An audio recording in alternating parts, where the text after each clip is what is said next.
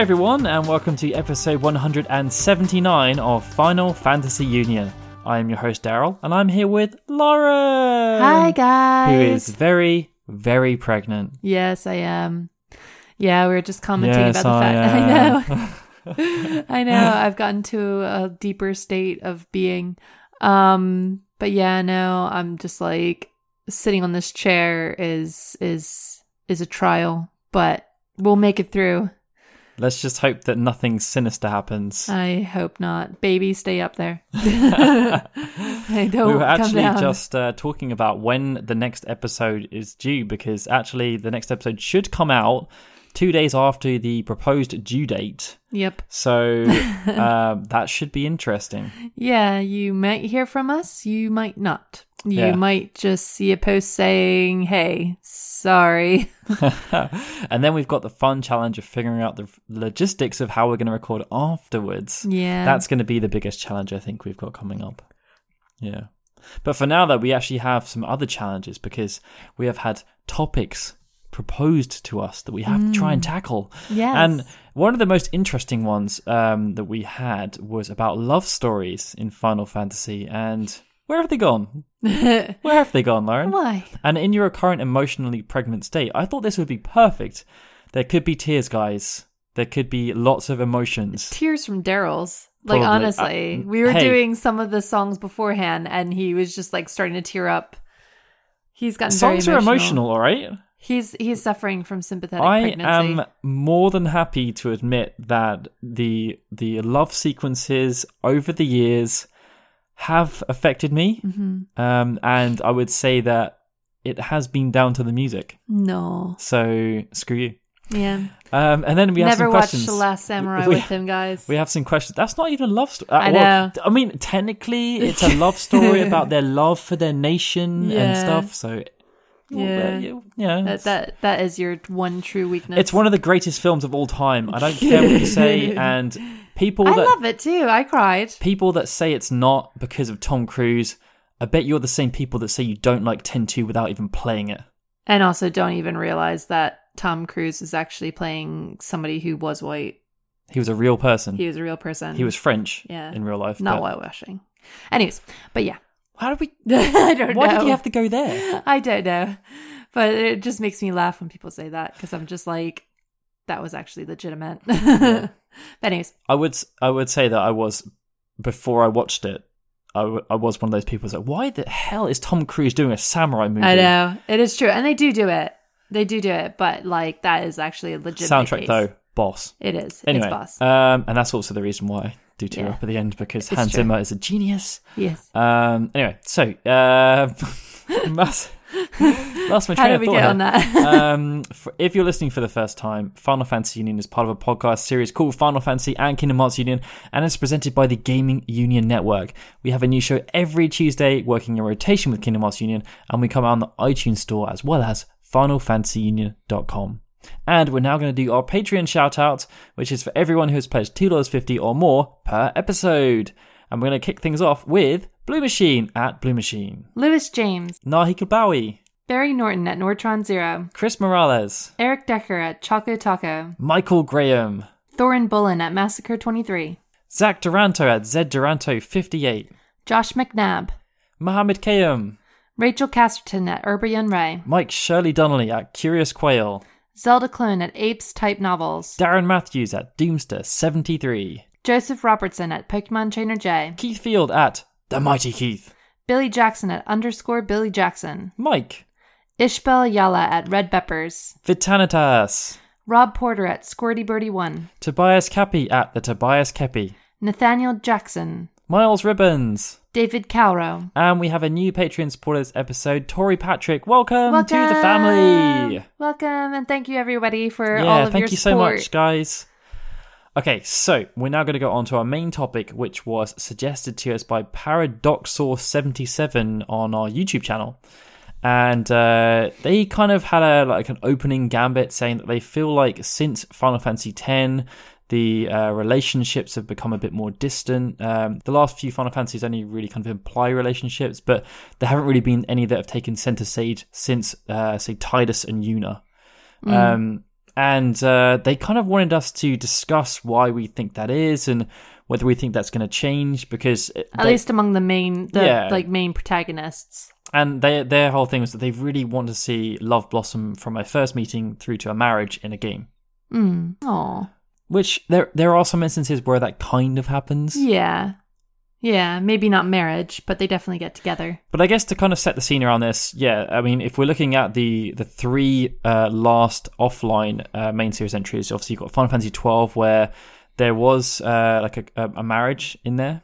Ashe and Rasler got married, and then before things went a bit sour for them. Yeah, just a little bit. Um, and then there is the kind of implied relationship between Balthier and Fran Mm-hmm. uh, in Final Fantasy 13. Uh, oh, going back, I guess Vaan was the person you. I always felt like Vaan should Well, have had the relationship. Penelo, They're kind, kind, of, more friend. I think it's that she is kind of interested in him, but he's just so head in the clouds. He's not even remotely Mm. It's interested. the cut content. It's the content that we would have gotten if it had perhaps, gone. perhaps. I always felt. I think it was outside the Tomb of Raithwall, maybe um, that Vaan and Ashe they have that connection. And I was always thinking that maybe those two were going to go down that path because I've been preconditioned based on all the games prior that the main protagonist will have a relationship at some point. Um, but that obviously didn't ever materialize. No, Uh, in Final Fantasy 13, Lightning was very much an ain't nobody got time for that when But it came to do- relationships. people do often ship her with hope for. But that I think that's more you know. wishful thinking than anything yeah, else. yeah, definitely. And also, people ship uh, Vanille and um, Vanille and uh, why can't I think Fang? Fang. Well, that's they Oh, don't have to ship them; they are Yeah, yeah, pretty yeah, close. yeah. So Uh, and then obviously you've got Snow and Serah, which ha- who have a very on-off relationship. yeah, It's one of those impulsive things. Oh, we're in a relationship. Oh, I'm gonna see. Let's get married. yeah. We're That's both great. pretty. I have rose gold And hair. then and then oh, I'm just gonna go off and disappear, and ne- you're never gonna see me again. yeah, Uh, and then we've got uh, obviously the most recent iteration, Final Fantasy 15, where there was the, I guess I'm going to say supposed relationship between Noctis and Luna because I still feel as though that was more a relationship based around friendship than a romantic one. yeah, which is nice. But obviously, at the end, um, we are given a more definitive answer about how their relationship progresses. Mm. Um, but I, I never really felt it there was a romantic connection between them. Like they, Yeah. I don't even think aside from the scene where she's giving the speech and he's in the crowd. But even then, that, it just feels more like a brother and sister. Like yeah, they like she just was, had a she was his teacher essentially. yeah, essentially.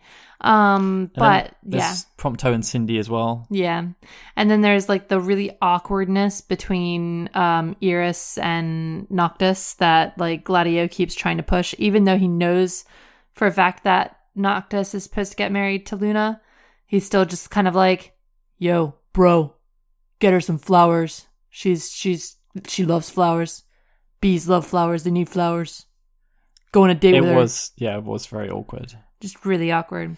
But Um, yeah. but I'm ob- obviously like you know that's the last couple, but I I think it's really stemmed from the the rest of the franchise that came before that because relationships, um, whether or not they were like very romantic or not, they were a much bigger part of the game, uh, and it's not wasn't just with the main cast either, uh, and they were generally. I guess kind of fulfilling relationships. Mm-hmm. Um, I mean, if, if we're going all the way back to the beginning, you've got Firion and Maria, who it It's was kind of ambiguous. yeah, It's ambiguous. and in the novel, in, the, novelization, in the Japanese novel, it was official. Um, you've obviously in, in four, you've got Cecil and Rosa. They end up having a kid together, Mm-hmm. um, and then you've got Edward and Anna, which was kind of the other side of things in terms Mm-hmm. of him trying to get revenge for the loss of a loved one.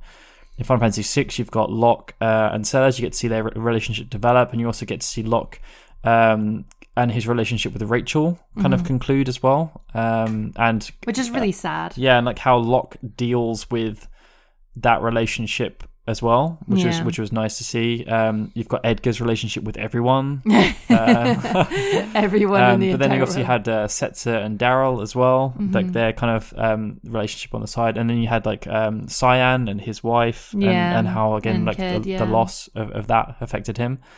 Then when when they moved on to Final Fantasy VII, things got a lot more, I guess, complicated. yeah, Um, they obviously, yeah, they obviously it wasn't their, their intention initially to have this relationship, but they ended up with the, the the triangle, the love triangle that Lauren loves so much. oh yes, the love triangle, triangle of the century. Well, you love it because people try to pretend that there is no love triangle. I know. Well, it's just so silly because like it's just so it's so clear to me. Like maybe maybe it is a bit more one-sided like between Tifa and Cloud. Like I do feel like Tifa Tifa loves Cloud a lot more than Cloud sort of loves Tifa in a way. Like I, I feel like it it definitely is Tifa would Tifa would drop everything to be with Cloud. I think if Cloud said, "Let's just do this," like she would just be like, "Yeah, I'm I'm I'm all for it." Whereas Cloud, like he's he's a bit unsure. I mean, I think he's a bit uncertain about his feelings, relationships in general. I mean, he has this love for Aerith, obviously as well. It seems like, But I feel like, that is also um a, again a kind of a sisterly relationship too. Yeah. Because obviously, uh, uh, by the end of Final Fantasy VII, like Aerith is is back with Zack. So, Yeah. And in and uh, in the live stream at the end of Advent Children, they, they're very clearly together. yeah. And he's kind of like, "Sup, bro." Um, Yeah.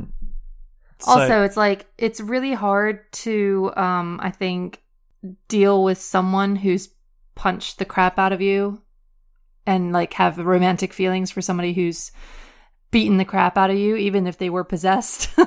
I think that i would probably rethink that relationship. Like yeah. my loved one keeps trying to kill me. Maybe i you know that type of thing. But anyways but yeah no like Aerith I think I, I I do feel like that was still one-sided as well. I feel like Aerith was always just kind of um I feel like she was attracted to Cloud but I feel like she wasn't sure why like Yeah, like initially it also was obviously she saw the parallels with Zack, and then I think she overcame that, and then Yeah. started to see Cloud for who he really was. but then she was just like but do I actually like really still love you after that But I think that relationship was so different to all the ones we'd also seen again before because um, it wasn't just about Cloud and Aerith and Tifa. Zack was also part of the equation too. Um, and and also the fact that it, it was left ambiguous in terms Yeah. of no one actually ever really ended up with anyone. Uh, we just kind of knew that there were feelings between all of them, um, and either because people die or or whatever, nothing ever really materializes. But there's still that really strong connection with there, and I think compared to all the ones that came afterwards in the next three games, um, which were a lot less ambiguous, yeah I think that one was really interesting. Um, and it was, I guess, interesting to see how Nomura kind of played that one out because I know he was part of the decision making in terms of the relationships there was going to be. Um, but obviously, as we move on to Final Fantasy VIII, like Squall and Rinoa was the first like really big romantic relationship that Mhm. developed, and I think that one was really pertinent because a lot of people around the same age. It, I think it would have been more of a relatable situation. Yeah. Um, yeah I I fell for it I did. I mean, like the scene on the Ragnarok. I'd I never, know. I'd never really been affected by anything in the video game before that moment. Yeah. No, I think they were really you said sweet. I was going to get emotional. Look at you. You're starting to tear up. no. I'm not. Yes, you are. I see a I'm little not. glit in your eye. yabba, yabba. Um, but yeah, no. Um, yeah, it is really interesting, and like, I mean, even with Final Fantasy VII, like there was that whole like relationship point system where like you would get more affection based. Um, the dating sim. you'd get more affection based scenes like you could get completely different scenes whereas in final fantasy VIII, it was like definitive no well no no you still did get some affection ones because you got different you did get some different scenes between Yeah, because you could be really mean to Rinoa. but in the end they still end up together essentially um but yeah like um it was it was the it was sort of like the first one where like the two main characters were like legitimate no these are actually they're actually a couple they're done And then obviously they had the parallels as well because they had Laguna and Julia in there too. mm, Uh, and then they basically laguna and Raine Yeah, and and and then obviously then uh, Julia and Caraway, like they, th- I think they did a really good job in that game to show uh, a kind of an immature relationship, and then Yeah. kind of how uh, from both sides. So Lag- Laguna when he was younger, and how that how those things play out. Like obviously he was infatuated with Julia, but it didn't work out for him. Mm. Julia then ends up with Caraway. They have Rinoa. yeah um, and then obviously Laguna goes to Raine. Um, like it, I think that all of that, all of that was really, really powerful, yeah and also because some of it was quite subtle too in terms of Laguna's relationships. Um, but then obviously you have like the again the adolescent ones like Irvine and Selphie was again a very different type of relationship to the one that Mm-hmm. So developed between Squall and. Rinoa. Yeah. And then like, you know, you have Zell and his hot dogs. Oh, there's the um, hot dog, isn't it? The vendor he's really he really likes. well, no, that's like an old lady, I thought. I thought there was someone that like had a crush There's on a him. girl. Oh wait, no. Is it is it one of the, the is it is it one of the Trepies? Yeah, is it um is it it's not it's not Xu, is it? I thought one of them had a. I feel like one of them has a crush on him, yeah. Cuz there's the whole I'm not making this up. No, no, no, you're I- not. No. Cuz um there's that um on the answering machine uh thing, like there's that one girl who's just like, "Zell, call me." And Yeah. yeah, no, I think there I think you're right. I think there definitely is a Trepie who's like in love with him. Um which he is adorable. And then as obviously we moved on to Final Fantasy Nine. Yeah. Um, they had the kind of Zidane was a mirror of Edgar, like a Mm-hmm. tribute to that type of character, like the playboy. Um, but obviously he ends up falling for Garnet, and they have a wonderful relationship. But I think that one was also really interesting because Garnet is such a like a sure woman. She is Yeah. so determined, and she's an I'm going to get what I want. Yeah. And Zidane is probably the last person you would have expected her to end up with. yeah. And especially as things go through, like the story, even though Zidane is the protagonist, a lot of everything, well, pretty much all of what he does for a, a vast majority of the game, I'd say probably like 50, 60% of the game, is just following her around and doing what she wants. Yeah. And um, yeah, like even with their relationship, he was Zidane was the one who was never actually sure what was going on. No. He was like, "Are- "Are we in? Oh, what?" I, He's so cute. But yeah, no, I definitely think like um their relationship was always really interesting and they you could really feel like a bond there and I think it was the first one for me that was like I mean, I guess maybe aside from Locke and Celes cuz I really do like like the sort of growth of uh Locke and Celes's relationship, but I think it was the first one for me that wasn't so jarring. Like it was it was not like just I met you, I love you, woo woo woo. It was like it evolved over time and then it actually saw an end. Like Locke and Celes, you don't really see much of an end. You see like a little scene, but you don't get much of a satisfaction as far as well, like I mean, Squall and Rinoa, you did. yeah, but even that one is a bit jarring at times because there's like It's a bit awkward because Yeah. she basically forces herself on him. Exactly. Um and like I mean Sevens is a bit is a bit ambiguous. Um whereas like 9 it was just like no they actually really care for each other and it's really sweet. And then I also really loved the relationship between Steiner and Beatrix as well. Yeah, and then obviously there was uh, Freya and Fratley as Oh, well, so and like, Fratley, and yeah. I think the thing again that was that was really good about Nine was the again the different types of relationships they tackled, and Mm. obviously like Freya and Fratley, it's probably going to uh, um, relate to a very small percentage of people, but th- that situation where you are in love with someone who ends up having amnesia, like that's that's Yeah. a real scenario that does happen, and, and how you deal with that because Freya she has she she loves the person that Fratley was before. Yeah. And even though Fratley has all the memories. Yeah, even though Fratley does come to love her again, it's it's like he it's like a completely new relationship, whereas for her it's still the same one, but she's now having to fall in love with a different version of the same person. Oh, it's it's like that. Um, there's that really great documentary that um that Louis Theroux did, where it was about people who get brain damage, and there was one relationship um and how their families deal with it, and there was one relationship where the girl just doesn't love her husband anymore. Like she she had a um got brain damage from like falling off a horse or something. And um she just didn't have feelings for her husband anymore, but he was just so adamant about like I still have to take care of her. She's still the same. She's still my wife even though she's different. She's still my wife.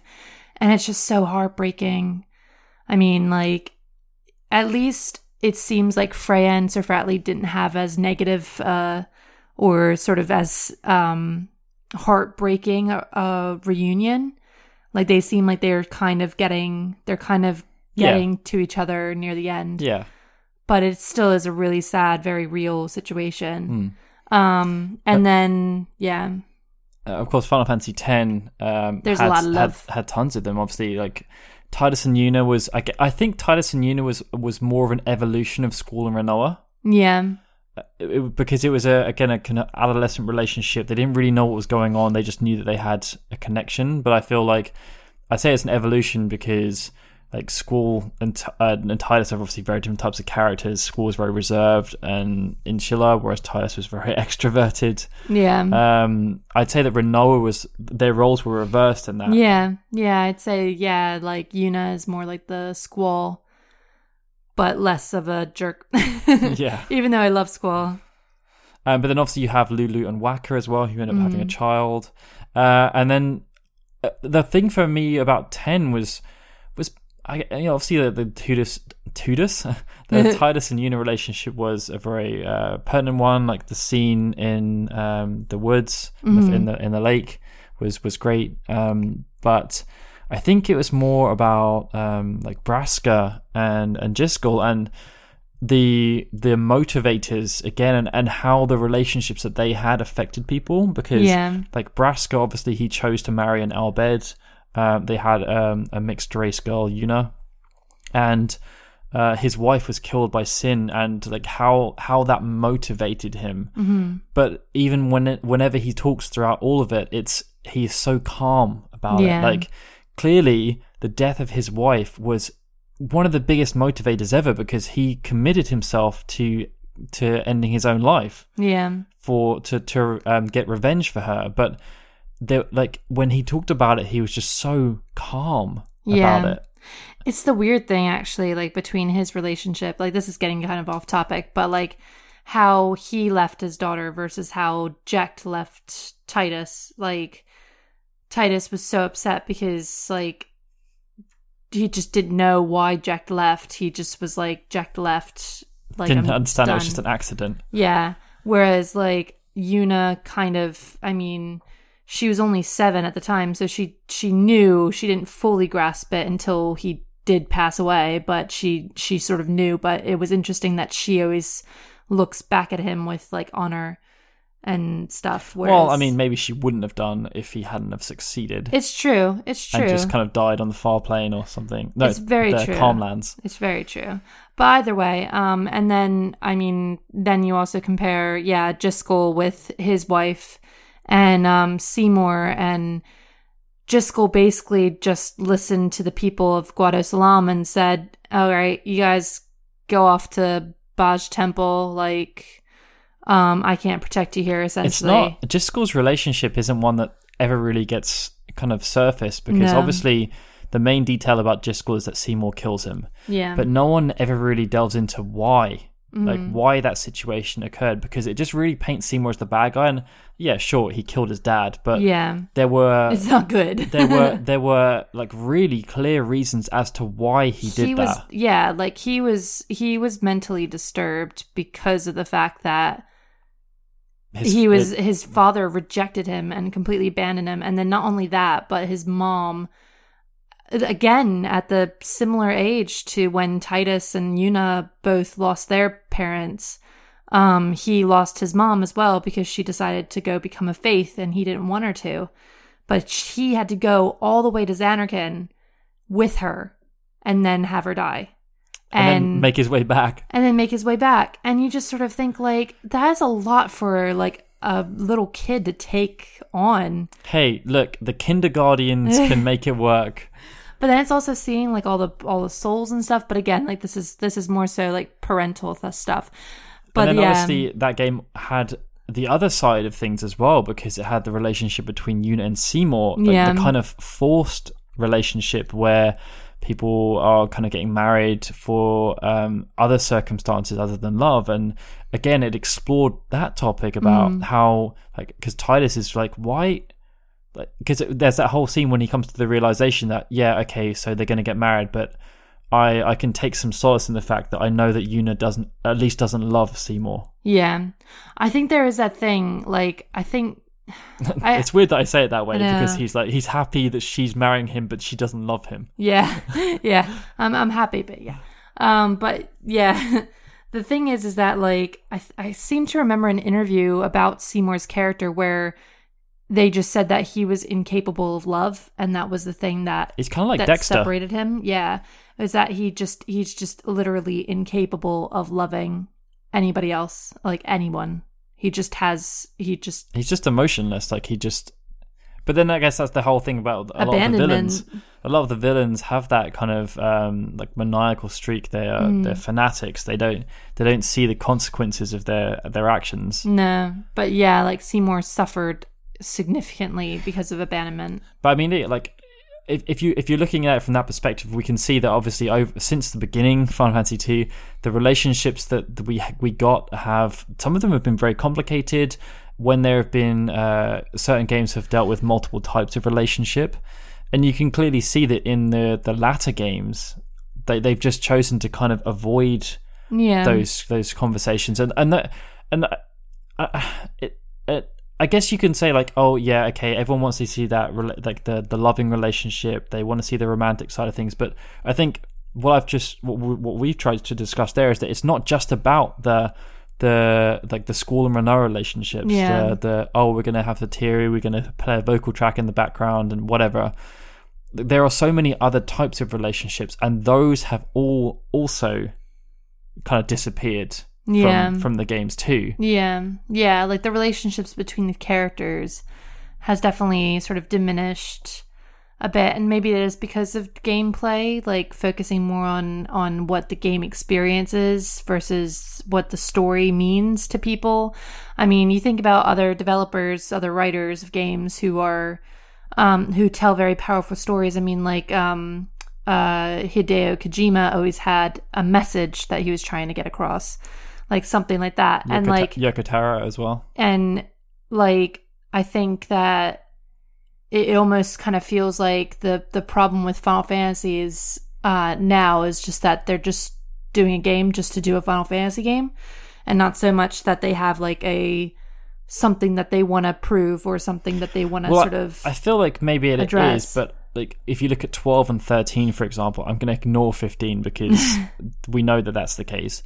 But 12 and 13, the, the directors of those games, they did have a clear objective and a message. oh message. yeah, It just didn't have anything to do with romance. and they were all involved in like development hell and stuff and Because well, like even 12, 15 uh, was. I mean, the tactics games, Tour of the Tactics games is not my strongest suit, but um, Matsuno, I don't think has has ever really had a good thing about like romance. Mm. Um, it's when when romance is in there, like the whole Ashe and Rasler situation. It's more along those lines.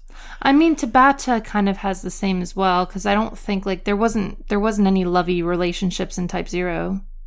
Definitely not. There was more so like a brotherly love. Like he's more of the brotherly love type person. Yeah, which is which is what fifteen was obviously about. It was Yeah, they changed it to be about that sense of brotherhood. yeah, and the love that they they share. And obviously, uh, towards the end of the game, there is the scene where that that loving bond the four of them have really comes through. So for them, it was a very different type of relationship. I think it does get a bit samey. Like I think like yeah, I mean, it would be great to have another sort of like love story in a Final Fantasy game, it, much in the way that there was in the past. But as we sort of said, like there was three games in a row where there was sort of romantic Yeah, relationships. the main protagonist and the the deuteragonist So, were yeah. basically shipped together. So I guess like they probably just felt like it was time to sort of move on from that. Like maybe this is just getting to be there's only so many ways that you can tell a love story and have it like sort of be emotional and stuff and maybe they just wanted they just didn't want that again. Yeah, but I th- I do feel that based on that, obviously we've had three offline games now that haven't really had any. Mm. Like I mean, they have been there, but they've been as as uh, Paradox or seventy seven said, they've been Yeah. subtle. They they haven't really taken center stage. But I think that's more modern the modern love story type thing as well. Yeah, because even if you look at stuff like Star Wars, the new Star Wars films have very much been along like that as well. Whereas in the older ones, it was much clearer. Yeah, it's like it's like the new age the new age love story. Let's leave it open to interpretation, Yeah. guys. It's whatever story you want to have. That's the official Yeah. line of Final Fantasy Yeah. 15, 15, right? They haven't written the story. You can interpret it however you want. Because fan fiction. Yes. Except, I mean, that was applicable to the older games until Kitase comes out and says, no, you're wrong. Yeah. Sorry. Um, okay, so hopefully that uh, kind of answers the question. Like, yeah, I I personally would love it if the next game I would like it. has yeah. has that kind of thing because I feel like as you said like th- those relationships give you things to talk about they give you more things that you can relate to They give you squishy feels they do they do and really good music. Um, but yeah so thank you for suggesting that topic it was, it was Yeah, fun it was good to talk about. we're now going to move on to our questions which are controversial Oh no. So our first one is from the Data Rich on Twitter, and uh, they said, "I know you guys have discussed some of your favorite songs in the series, but what would be your absolute favorite song from My each numbered absolute. title?" I'm going to caveat this though. we are only going to do uh, numbered games that were the first on their console generation. The only Because exception otherwise, to this, this is going to take Yeah. forever. the only exception to this is is six. We're putting six in there because six was kind of like the turning point for the franchise. Yeah. Let's say some people would say seven, but six was the one that kind of put on the upward trend. And as everyone considers like the whole debate where is six the best, we thought let's try and avoid that controversy and just put six in there. yeah. Might So- as well. We're going to start with Final Fantasy One, Lauren, Yeah. and I'm going to let you go first on this one. I'm gonna go first. Oh, I love Matoya's theme. It's just so catchy. It's so fun. Um, I was really surprised when I played it and realized how small Matoya's role really I know, right? is. Matoya already has like two lines of dialogue. like I just was like, really? Like this whole song just for this little witch lady who I'm supposed to find her eye. Um, but I love it. Like like you just get like so into it. It's just so catchy. But yeah, no, I love Matoya's Cave. So what's yours, Daryl's? Uh, I'm. I've said it many times before. Chaos Temple. I mean, like it is so so good. And when you listen to the orchestrated version as well, they did uh, for like the first Final Fantasy Symphony, it gets even better. Like it just ah, so magical. It is nice. Okay, so we're gonna move on to Final Fantasy Four, Okay. and I'm gonna go first with this one. Okay. and I'm gonna choose Theme of Town. Theme of town. Theme of Town. Uh, That probably sounds like a really bland, boring choice because there are Especially because you could have said the town theme. No, it's called it's Theme, of, Theme town. of Town. Well, at least in the translation version I have, Theme of town. there are town theme is, I guess, another viable It's option. too basic.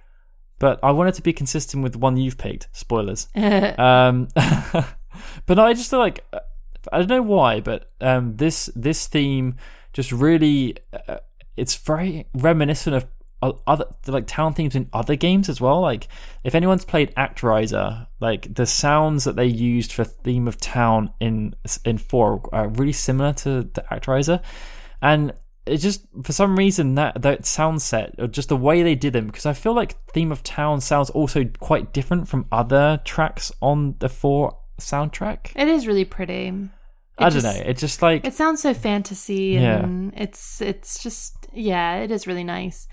And um so mine uh going along with the love the love theme this episode, uh theme of love from Final going along with the love theme. It's the theme of love. the theme of love from Final Fantasy IV. It's just it's so it's such a quintessential like love theme. Like it just like you just listen to it and you just imagine romance. You imagine flowers and chocolates. And then you've got the vocal versions as well. yeah, Oh. it's just so quintessential romance.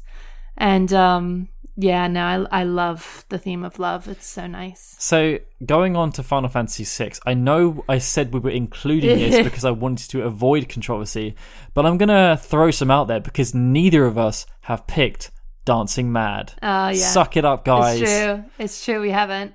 I mean, I I don't mind Dancing Mad, like at all. Like I I do really like it, but it's just not my fave. You did go through a phase. I did.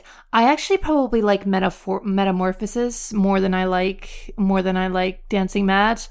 Um, it's a really weird song to like, but I just Metamorphosis your, is your so picks in general on the sixth soundtrack are pretty strange. I know because I love Dark World as well. I, I think that one's great.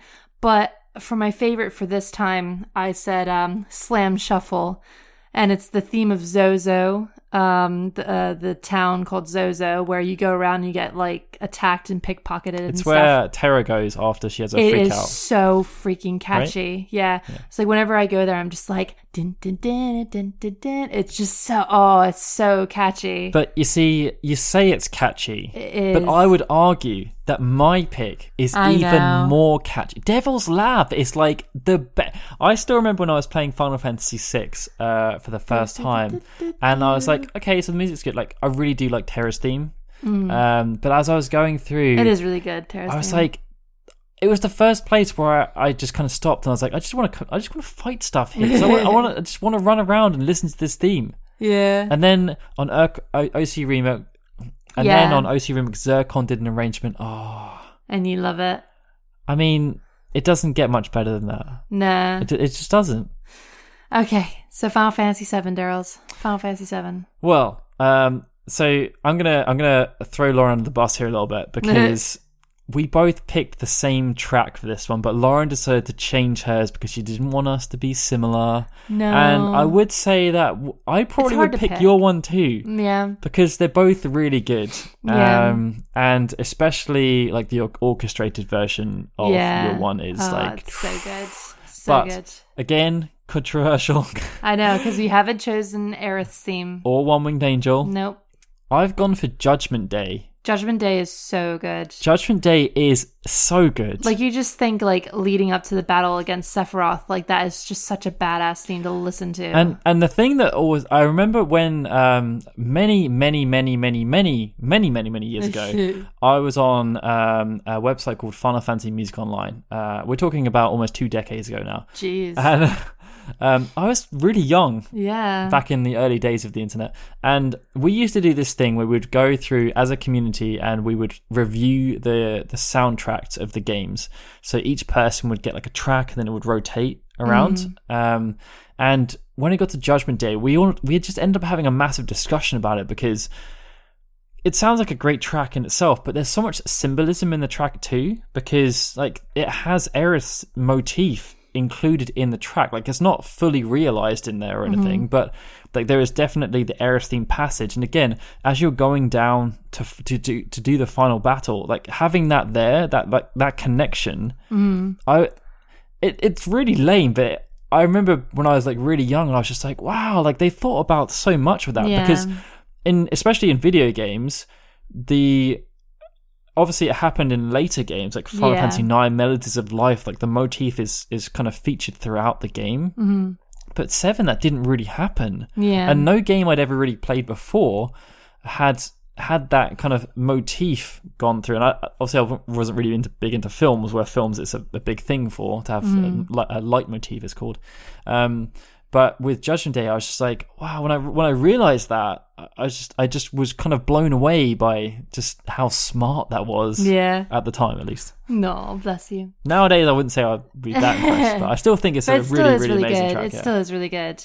But yeah, and then the, um, the song that I chose is actually the main theme. Like, there is just nothing better than listening to the orchestrated version of Final Fantasy VII's main theme. It's so beautiful. It's just so good.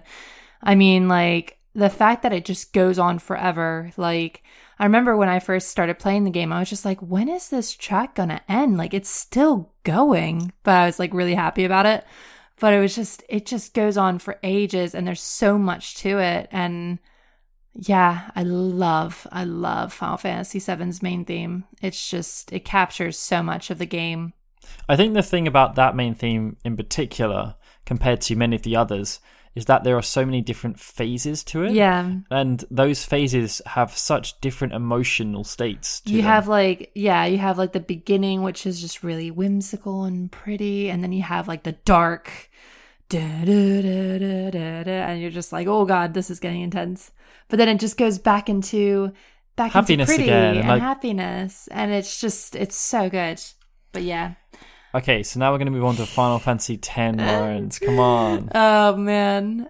yes so final fantasy X. there's also like some really good tracks in there but i chose to go with uh someday the dream will end i i love this song so much i mean granted i also really love the ending theme of final fantasy X.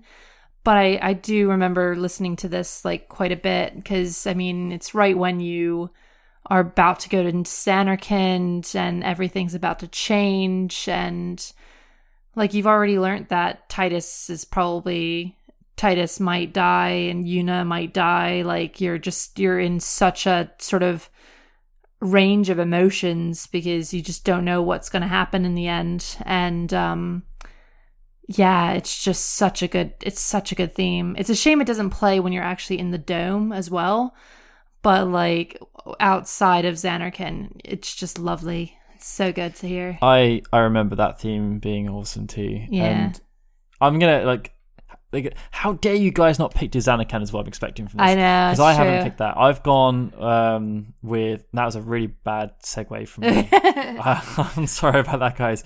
Um, I have gone for uh, attack or assault, whatever you want to play. It's it's the one that plays when um the wedding yeah the wedding scene where they invade the wedding yeah and that one it just it, it was definitely for me Hamauzu's best uh, work on the soundtrack challenge was also good. Yeah and, challenge is and good. People of the north was also very good. Yeah especially the remaster people of the north remastered is is pure It's genius. gorgeous. But attack they're they're they're, they're like okay so not all of the track is good. I will Mm. say that like there are parts that are you know okay. Yeah. But the the like the phase um that they have where it's just like it- it's it's really for me what like when when it's like high action music Yeah. when they manage to integrate uh like a really like high energetic scene but there's a very clear theme there you know? yeah it's like that there's like uh, i'd say probably like a 10 or 15 second sequence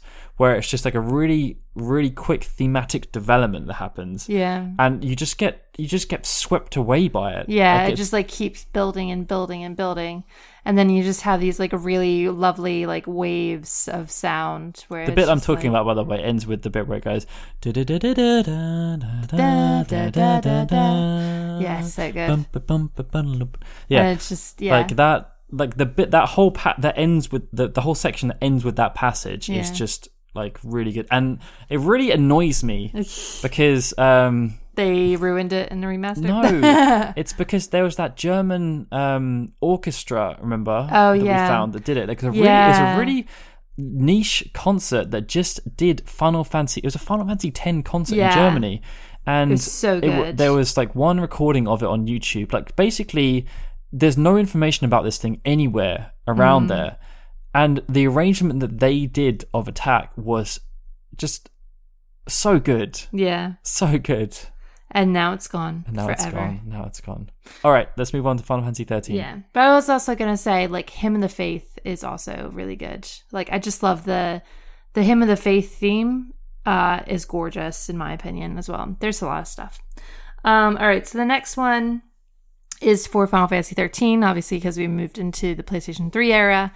Um I was gonna go with Blinded by Light because I really do love I really do love it, like especially when Arnie Roth does like the slow down version. But then I said, but Lauren, that's so cliche. I know, and I caved because I have really chosen quite. You've gone so hipster. I know, um, but yeah, so so yeah, I have gone. I have gone extreme So hipster, now. I I chose to go with the original, the original ending theme of Final Fantasy 13, which is Kimi ga Irukara, which um the only way that I can describe it is that there's a there's a part in the song where it says "Be my friend." And that's how I that's how I remember it, and it's just so good. I am so sad. I I still am devastated that they didn't just keep that song in there with the Japanese because it's gorgeous. It's such a lovely song, and it's it just feels very Final Fantasy and like the fact that they just I know that a lot of people complain about this and that it almost sounds like a broken record, but like the My Hands it was just It was a marketing gimmick. but for an artist who wasn't really that big everywhere. Leona Lewis, like She'd done she had- Avatar, right? She did Bleeding Love. Like that was like a one hit wonder.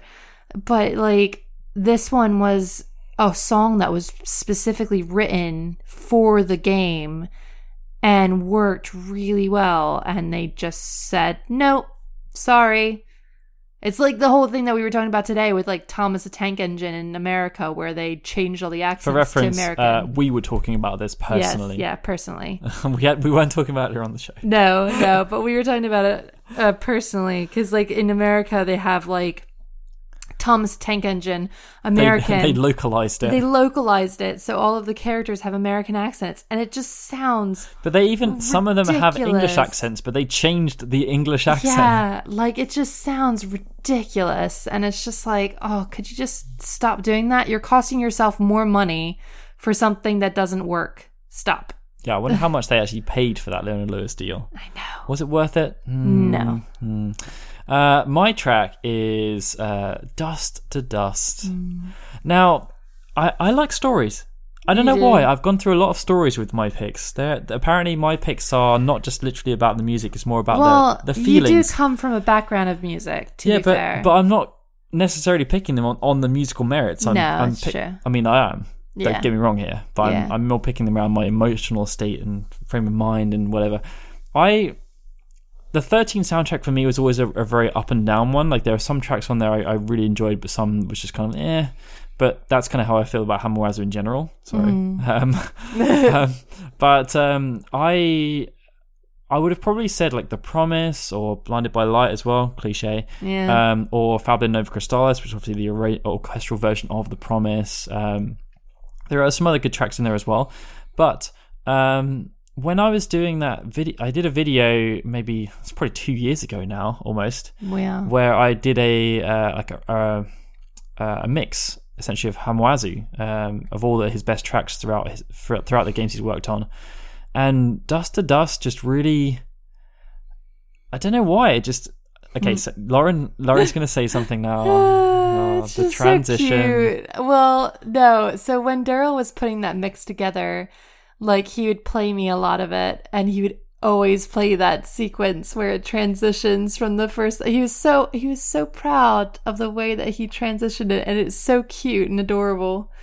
And look at him; he's getting all emotional now because he just It loves such it a good so transition. Such a good transition he loves it if so you much. if you guys wanted to hear what I'm talking about, just search for on YouTube for like a Hamauzu music mix or something like that, and uh, click on the Final Fantasy Union video, I mean, to be fair, and and go to the Dust to Dust. I think it's transitions into it, or is it transition out? Either way, it's going to be the Mm. Into transition it, in or out it. of it.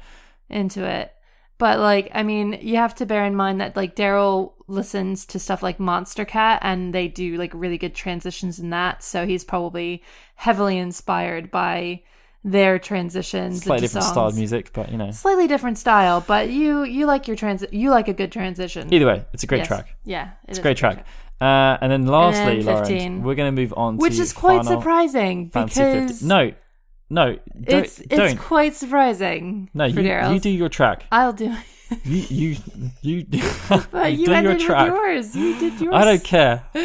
okay. Um all right. So I I was pretty solid on mine. I was Hunt or be hunted because that song is my favorite song to battle to. Like that song I wish that it came up every time I battled anything in Final Fantasy 15 because it is just it's my favorite. It's so good. And again, because Lauren is such a hipster, one of the reasons she loves it is because Shimomura didn't write it. no.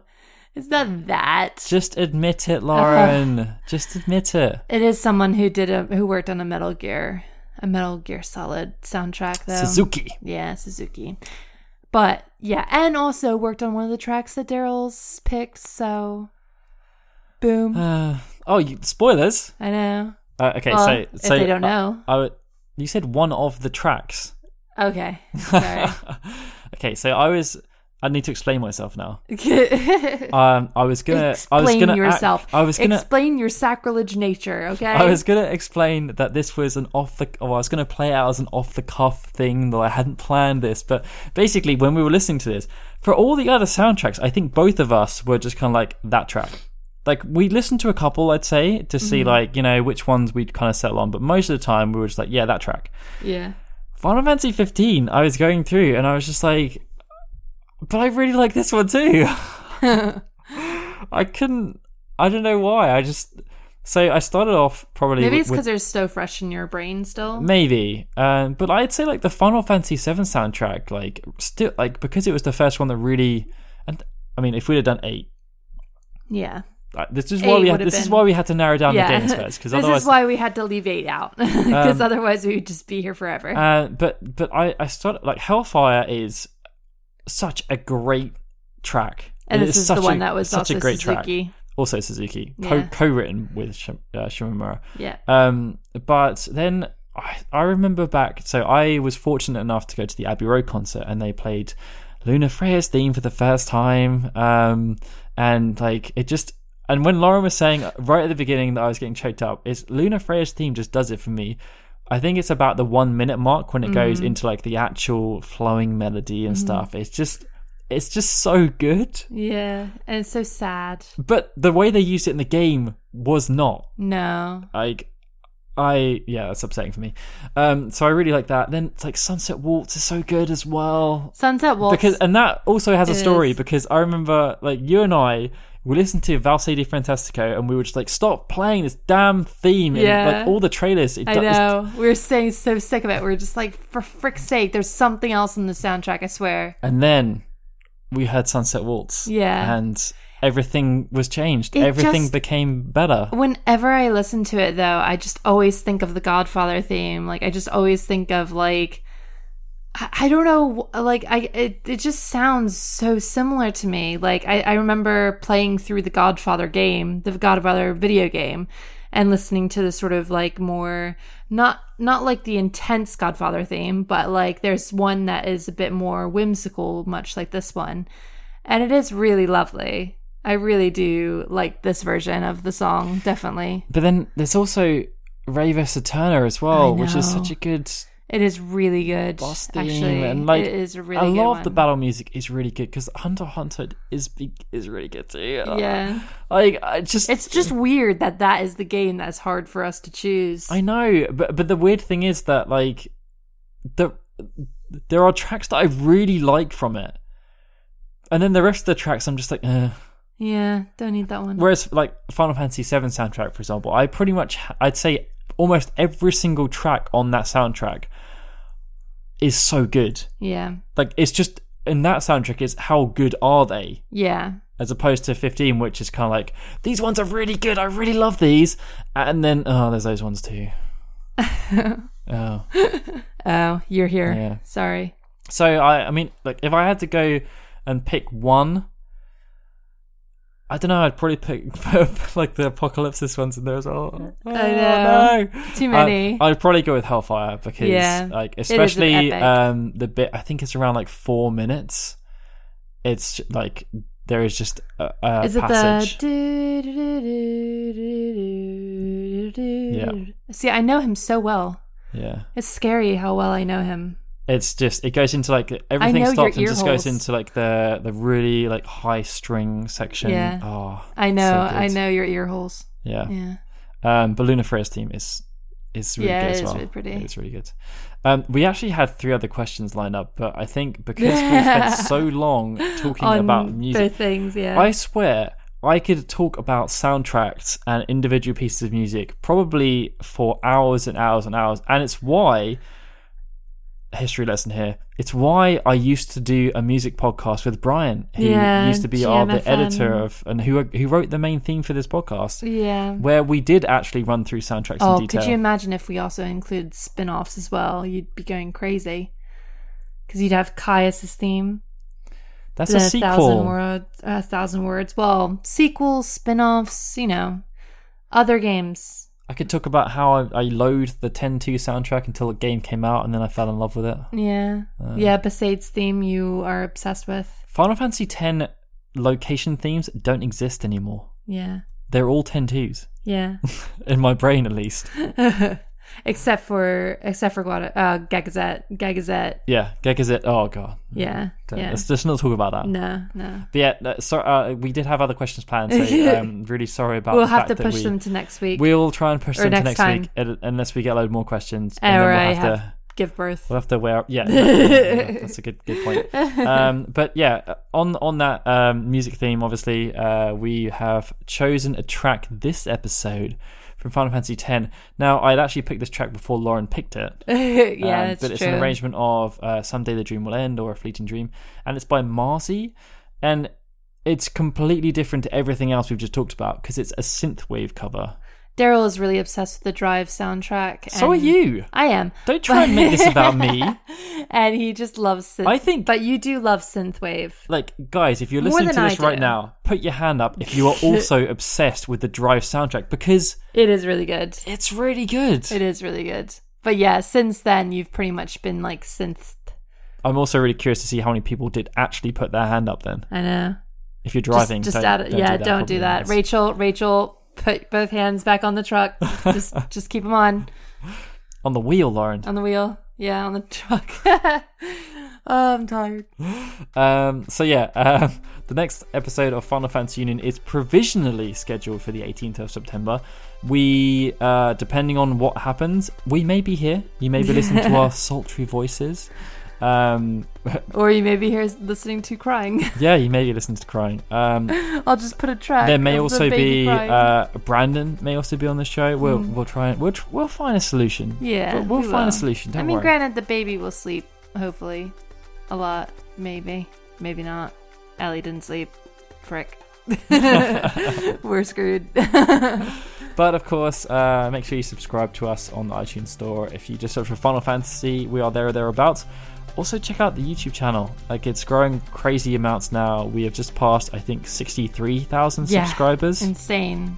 and uh, we've kind of found our groove in terms of the coverage we we're doing. So we do a lot of Origins videos, like fun, like really interesting fact videos, and more educational stuff. I'd say. Yes, we are very knowledgeable in, Yeah. in the ways of Final Fantasy.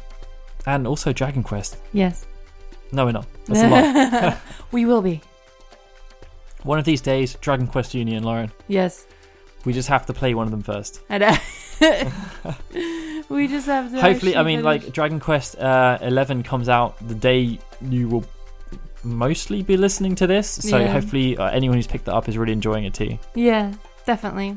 Um, but yeah, if you really enjoy what we do as well, um, be sure to support us on Patreon. Um, I think whether or not this is a good thing for me to say, considering the baby is on the way, but we're we're going to be trying to revise the Patreon at some point in the near Mm. future to make it a bit more aligned to what I think we want to do, and also what um, would be good for you guys. Yeah. Um, that doesn't mean don't support us now if you want to. Yeah. I'm just- I'm yeah, just but just keep a lookout in the Yeah. future. Uh, and obviously, if you want to keep up to speed with all the news coverage, uh, check out finalfantasyunion.com, where Braden, our chief news writer, is uh, he's actually talking a lot about Mobius right now. Because, yeah. to be honest, Always, maybe. th- there's not really much going on yeah. with Final Fantasy. No, not really. It's uh, it's kind of barren on the news front at the Mhm. moment. yeah. Yeah. Mobile gamers have have like a few things. Even that's kind of toned down a bit. yeah. Woo. TGS soon though. Yeah. Hopefully, we actually get some things. Kingdom Hearts should have some things. That's the thing. We go and we go and sort of. Final Fantasy starts. may even appear in Kingdom Hearts 3, and they may announce it. Who knows? Maybe. Uh, all right. So on that note, it's time for us to say goodbye. Bye, guys. And I'm Daryl saying goodbye. This has been a FinalFantasyUnion.com production.